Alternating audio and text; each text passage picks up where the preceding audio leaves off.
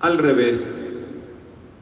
Cuando te conviden, vete a sentarte en el último puesto, para que cuando venga el que te convidó, te diga: amigo, sube más arriba. Entonces quedarás muy bien ante todos los comensales, porque todo el que se enaltece será humillado, y el que se humilla será enaltecido.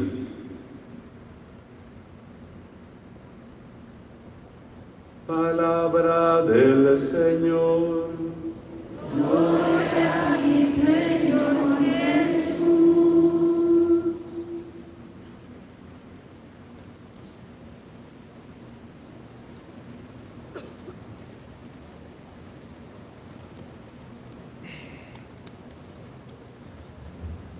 Hermanos queridos, un saludo lleno de fraternidad y de amor, especialmente para mis hermanos en el sacerdocio, para tantas religiosas y personas consagradas, para las familias y los jóvenes, para todos aquellos que hoy han venido a este amplio y hermoso lugar, respondiendo al llamado del corazón de la Virgen María. Es ella la que en este día está cumpliendo con su labor misionera.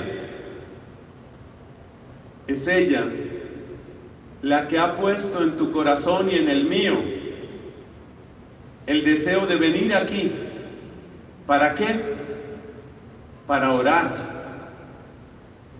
¿Para qué más? Para confesarnos. ¿Para qué más? Para dar testimonio del amor que hemos recibido. Y finalmente, para llenarnos de fuerza y de esperanza en momentos que son tan necesarios. De manera que así como ella es misionera, nosotros, junto con ella, seamos misioneros. Misioneros de Cristo, misioneros del Evangelio, misioneros de la paz. No cualquier paz, no la paz como la da el mundo, sino esa paz que viene de un corazón reconciliado. De las noticias que recibo de Medjugorje, la que siempre me conmueve más es el sacramento de la confesión. Hasta el punto que tantas personas han dicho que ese sitio es el confesionario de Europa y probablemente del mundo. Cuando hablaba con alguna de las organizadoras de este precioso evento, me decía: queremos tener en Bogotá, en Colombia, un eco, un destello de lo que sucede allá en Medjugorje. Es decir, un tremendo evento de reconciliación con Dios, porque no habrá verdadera paz si no encontramos la paz con Dios. No habrá verdadera paz si no deponemos las armas del corazón, y para eso el camino más corto es el camino al confesionario. Toda mi gratitud y toda mi admiración por tantos hermanos míos en el sacerdocio que sobresalen con ese servicio de la confesión. Es tiempo de reconciliarse con Dios. Es tiempo de poner a Dios en el centro de nuestra vida. Es tiempo de dejar atrás toda forma de idolatría y todo culto al ego. Es tiempo de darle a Dios su puesto, el único que le pertenece, que es el primero.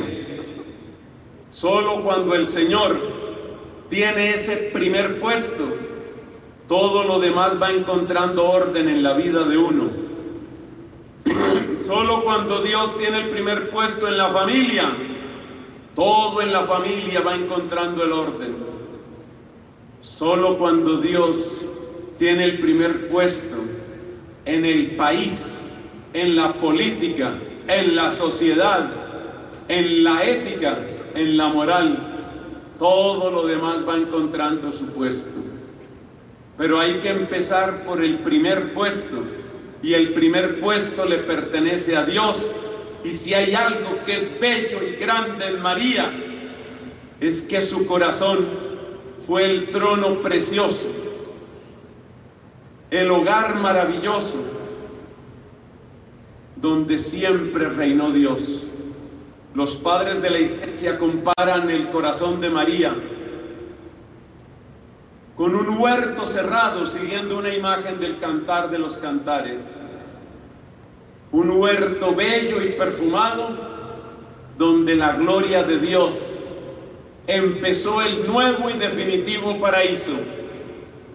Porque, mis hermanos, el primer paraíso, que bien se llamó paraíso terrenal, quedó ensuciado por el pecado, hasta tal punto que se volvió lugar peligroso para nosotros los humanos. Y por eso, con un acto de compasión, Dios prohibió el regreso a ese paraíso. Porque, como hemos predicado muchas veces, del paraíso salió Adán, del paraíso salió Eva, pero la Biblia no dice que del paraíso haya salido la serpiente. La serpiente sigue, sigue en los paraísos que torpemente, ingenuamente seguimos construyendo los humanos. El paraíso terrenal ya no es la casa preferida por Dios. El paraíso terrenal no es. Y por eso hay que tener sobriedad y espíritu de penitencia, como nos cuentan que ha dicho la Virgen en Medjugorje. Por eso nos invita una y otra vez al ayuno, una y otra vez a la penitencia. Porque el verdadero paraíso ya no es el paraíso terrenal. Y sirva esto de advertencia, porque en ti y en mí siempre hay la tendencia a construir paraísos, mansiones muy cómodas, lugares donde nadie nos contradiga, recintos de placer, buena vida y cero problemas. Pero Dios, con ese querubín que tiene la espada de fuego, nos está diciendo: por ahí no es.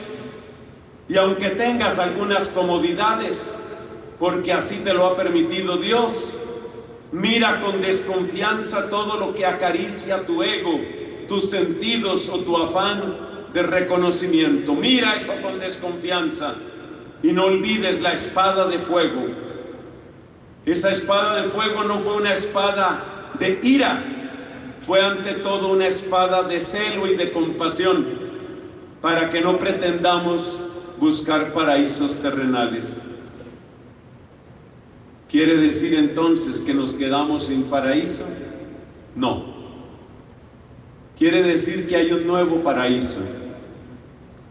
Y el nuevo paraíso es el corazón de María. Porque en el corazón de María reina Dios. Porque en el corazón de María el orden de Dios ha sido preservado.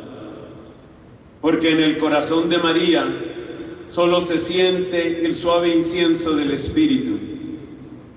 Porque en el corazón de María la voluntad de Dios es la melodía que todo lo acompasa y a todo le da su lugar. Por eso, el que tenga nostalgia de paraíso, que vaya a María, que se ponga en camino hacia María, que tome en sus manos el Santo Rosario y, desgranando amorosamente sus cuentas, como peldaños que avanzan, llegue al verdadero paraíso. No es eso, mis hermanos, lo que nos han mostrado grandes santos, testigos tanto de la cruz como del paraíso. Estoy pensando sobre todo en el franciscano San Maximiliano María Kolbe y en el capuchino Pío de Pietrelchina. Sí, mis hermanos, ese es el camino al verdadero paraíso. Pero tal vez alguno dirá, ¿sigue abierto ese camino para mí? Después de todo lo malo que yo he hecho, después de tantos pecados, después de que tantas veces me he olvidado de Dios, ¿está abierto ese camino para mí? Por eso hemos dejado las lecturas que la Iglesia nos proponía para este día, las lecturas que fueron proclamadas hoy nos muestran que el camino está bien abierto, y cada una de estas lecturas nos muestra de qué manera. La primera lectura de la carta a los Romanos contiene una frase que el apóstol San Pablo, que era judío de raza, aplica a su propio pueblo. Esa frase, que hay que grabarla muy bien en el corazón, es esta: los dones y la llamada de Dios son irrevocables. Sí, mis hermanos, tú te olvidaste de Dios, Él no se olvidó de ti. Tú le diste la espalda, Él no te ha dado la espalda. Huiste. A eso responde el profeta Oseas: con correas de amor quise atraerte. Los dones y la llamada de Dios son irrevocables. Dios se ha pronunciado a favor tuyo, y por eso no importa qué pecado haya sucedido en tu vida, no importa cuánta brujería haya entrado en tu familia, no importa cuánta impure, impureza haya ensuciado tu corazón, nada será más poderoso que la palabra de Dios que se ha pronunciado en favor tuyo, nada. Y Dios Padre pronunció su amén, así lo llama Pablo. Dios Padre pronunció su amén, su palabra favorable, su alianza nueva. Dios Padre pronunció esa palabra, que es la palabra encarnada y que es Cristo. Este Cristo que, movido por un exceso de amor, ha querido que para siempre en su cuerpo resucitado estén las llagas, para que esas llagas benditas, objeto de adoración de santos como Francisco de Asís o Catalina de Ricci, esas llagas sigan contándote y gritándote cada día: aquí estoy, el camino está abierto. Dios te llamó y su don es irrevocable. El enemigo trata de conducirnos a desesperación. He pecado mucho, ya no hay nada que hacer. Hay todo por hacer. Soy un caso perdido. Tú no eres un caso perdido, eres un caso encontrado. Te encontró el pastor, te encontró María, te encontró ese amigo que te invitó al grupo de oración, te encontró esa amiga que te invitó a un retiro, te encontraron tus padres que te aguardaron con paciencia y te dijeron: hijo, ¿hasta cuándo? Enmiéndate, hijo. Tú no eres un caso perdido, tú eres un caso encontrado.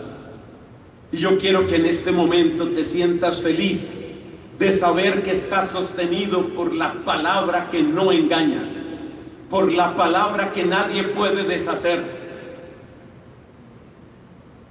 Yo les quiero contar cómo es de fuerte esta palabra. En la primera carta a los Corintios, el apóstol San Pablo trata un tema bien complicado. En aquella época muchos vendedores, especialmente de carne, consagraban la carne a los demonios, a dioses falsos, con la esperanza de que esos dioses les ayudaran a tener una buena y jugosa venta. Era carne consagrada a los ídolos, que es como decir consagrada a los demonios.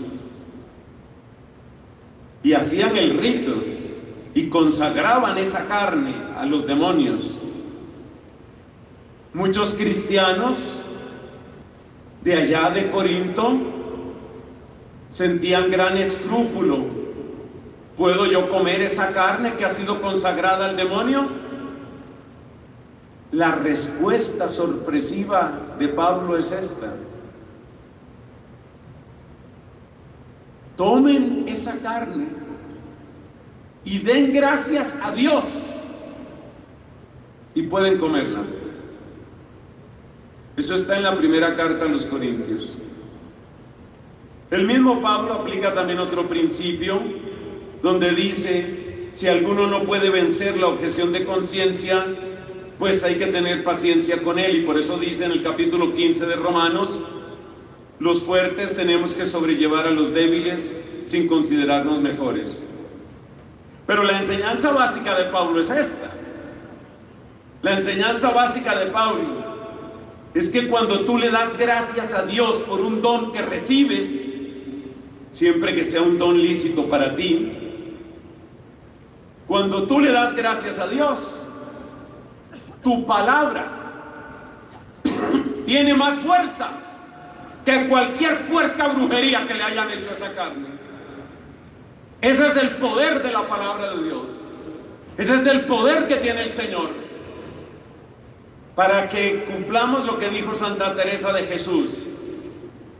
Tanto mencionar que el demonio, el demonio, el demonio. Jesús, decía ella, Jesús. Claro que el demonio existe y claro que nos persigue y claro que si somos tontos y nos metemos en su cerco, nos hace caer. Claro, pero no tiene más poder que la palabra de Jesús. No tiene más poder que la palabra de Jesús. Y por eso te invito a que en este momento digas esas palabras maravillosas que vienen desde la devoción de la misericordia. Jesús, en ti confío. Mis hermanos, esto se está grabando, por favor, con esa timidez no puede ser. Jesús, en ti confío. Jesús, en ti confío. Vamos a decirlo la tercera vez, para que sepas que la palabra que Dios pone en tu boca tiene más poder que cualquier cosa que haya sucedido. Jesús, en ti confío. Jesús, en ti confío. Sí, mis hermanos. Esa confianza en Jesús no significa que yo me voy a autoabsolver de mis pecados. Confío en Jesús quiere decir que me dejo llevar de su mano, y la mano de Él me lleva por el camino del arrepentimiento, como muchos de ustedes van a hacer hoy, confesándose. ¿Qué dijimos en el Salmo? Dijimos, el Señor no rechaza a su pueblo. El Señor no rechaza a su pueblo. Hay una expresión blasfema que tristemente la he oído muchas veces, incluso de gente católica. Personas que llegan como a un desánimo, como una frustración total, y entonces sueltan esta palabra que es una palabra de blasfemia, y por favor nunca la repitan. Yo tengo que decirla aquí, pero solamente para que usted sepa que nunca hay que repetirla. La frase es, esto se lo llevó el diablo. ¡Blasfemia! Nunca diga esa palabra. Nunca, ni cosa parecida. Nunca. Ahí está el Salmo noventa y cuatro en la numeración de la Biblia, Salmo noventa y tres en la numeración de la liturgia, que hemos repetido hoy. El Señor no rechaza a su pueblo. Aplícalo, por favor. El Señor no rechaza a mi familia. El Señor no rechaza a Colombia. El Señor no rechaza a Ucrania. El Señor no rechaza a Rusia. El Señor no rechaza a Palestina, el Señor no rechaza a Israel, el Señor no rechaza a Bosnia y Herzegovina, el Señor no rechaza, el Señor no rechaza a su pueblo.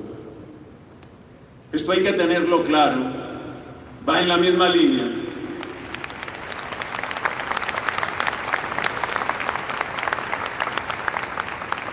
Hermanos míos, esto va en la misma línea de la primera lectura que fue la carta a los romanos.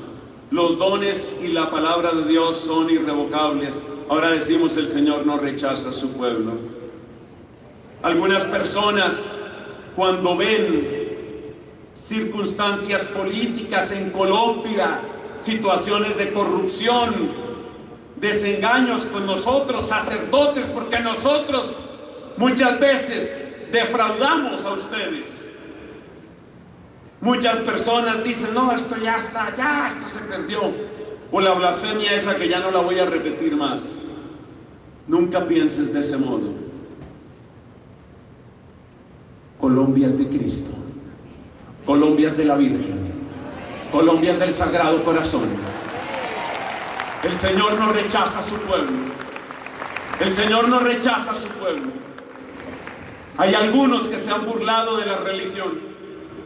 Hay algunos que aprovechan su autoridad de profesores en una universidad para burlarse de la iglesia, para burlarse de la fe, para burlarse de los milagros, para burlarse de la Eucaristía. Pobres infelices, Dios los lleve a conversión. Pero nosotros, nosotros, nosotros somos de Dios, nosotros somos de Cristo. Y vamos a hacer aquí el ejercicio. El que esté dispuesto, el que esté dispuesto a ser de Cristo con todas sus consecuencias, en todos los lugares, en la universidad, en el trabajo, el que esté dispuesto a ser de Cristo, póngase de pie en este momento. Póngase de pie en este momento el que esté dispuesto a ser de Cristo. Y dele el aplauso a Jesús, porque Cristo reina, porque Cristo vence, porque Cristo impera.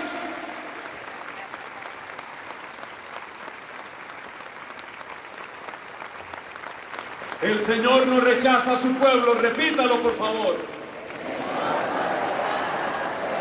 El Señor no rechaza a Colombia.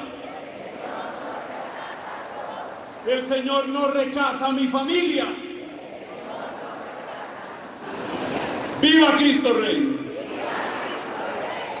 Siéntese que nos falta el último puntito. No se me entusiasme más de la cuenta. Último punto. Hermanos, todo el que se puso de pie y todo el que tiene la convicción de que Cristo reina y que el paraíso empieza en el corazón de María, lleva dentro de sí una llama espiritual, lleva dentro de sí una llama de amor, que si la cuida, ningún aliento de Satanás podrá apagarla, nada.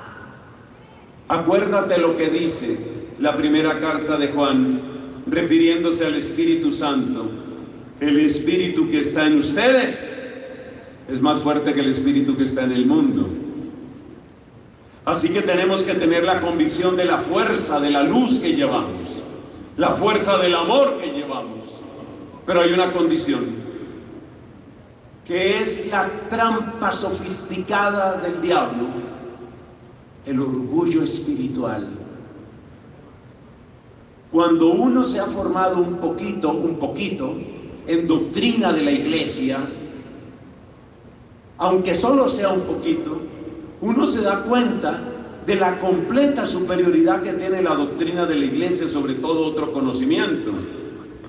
Vienen a mi mente las palabras de San Justino, filósofo y mártir, que en el siglo segundo ya decía: he conocido las escuelas de filosofía, y sé dónde está la sabiduría, en Cristo. Eso lo puedes sentir también tú. Pero cuidado, cuidado, que eso no se te vuelva arrogancia, que eso no se te vuelva vanidad, que eso no se te vuelva nunca, nunca desprecio. Porque la palabra de San Pablo nos amonesta diciendo: ¿y tú qué tienes que no hayas recibido? ¿Qué nos dijo el Evangelio de hoy? Nos dijo: todo el que se enaltece será humillado y el que se humilla será enaltecido.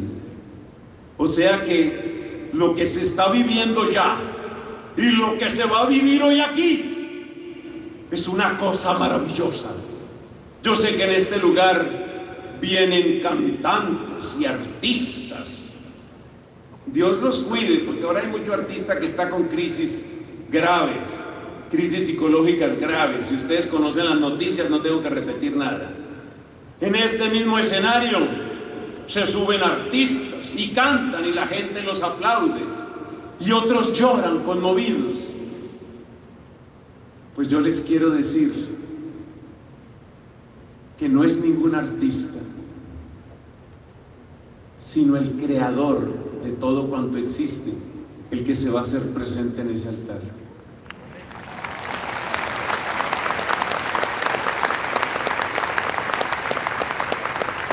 Pero es Él, es Él el Señor, Él es el Señor, no yo, ni tú.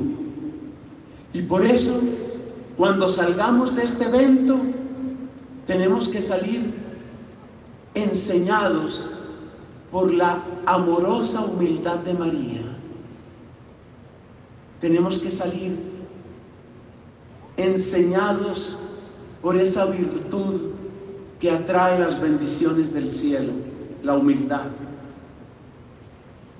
Dice María Santísima: porque ha mirado la humillación de su esclava. Si llegaste aquí con tus pecados, ya sabes dónde los puedes dejar. Pero cuando recibas el perdón y cuando llegue a tu corazón la luz, que con esa luz llegue la exquisita humildad.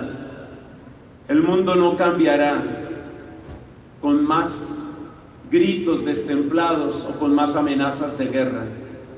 El mundo cambiará cuando las virtudes de María las llevemos a todos los rincones, las llevemos tú y yo.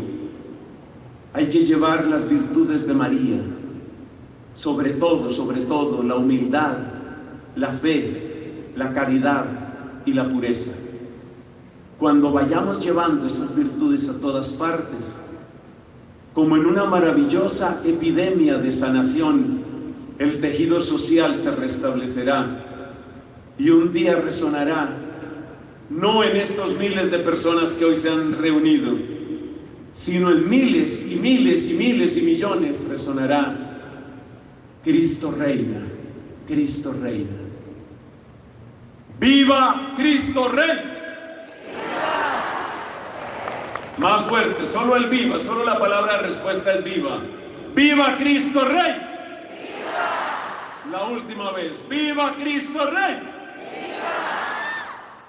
La gloria y la alabanza para el Señor. Amén, amén, amén.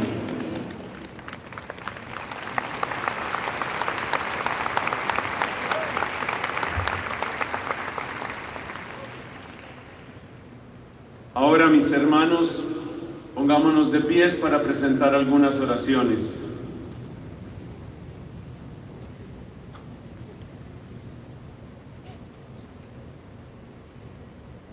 A cada intención vamos a decir: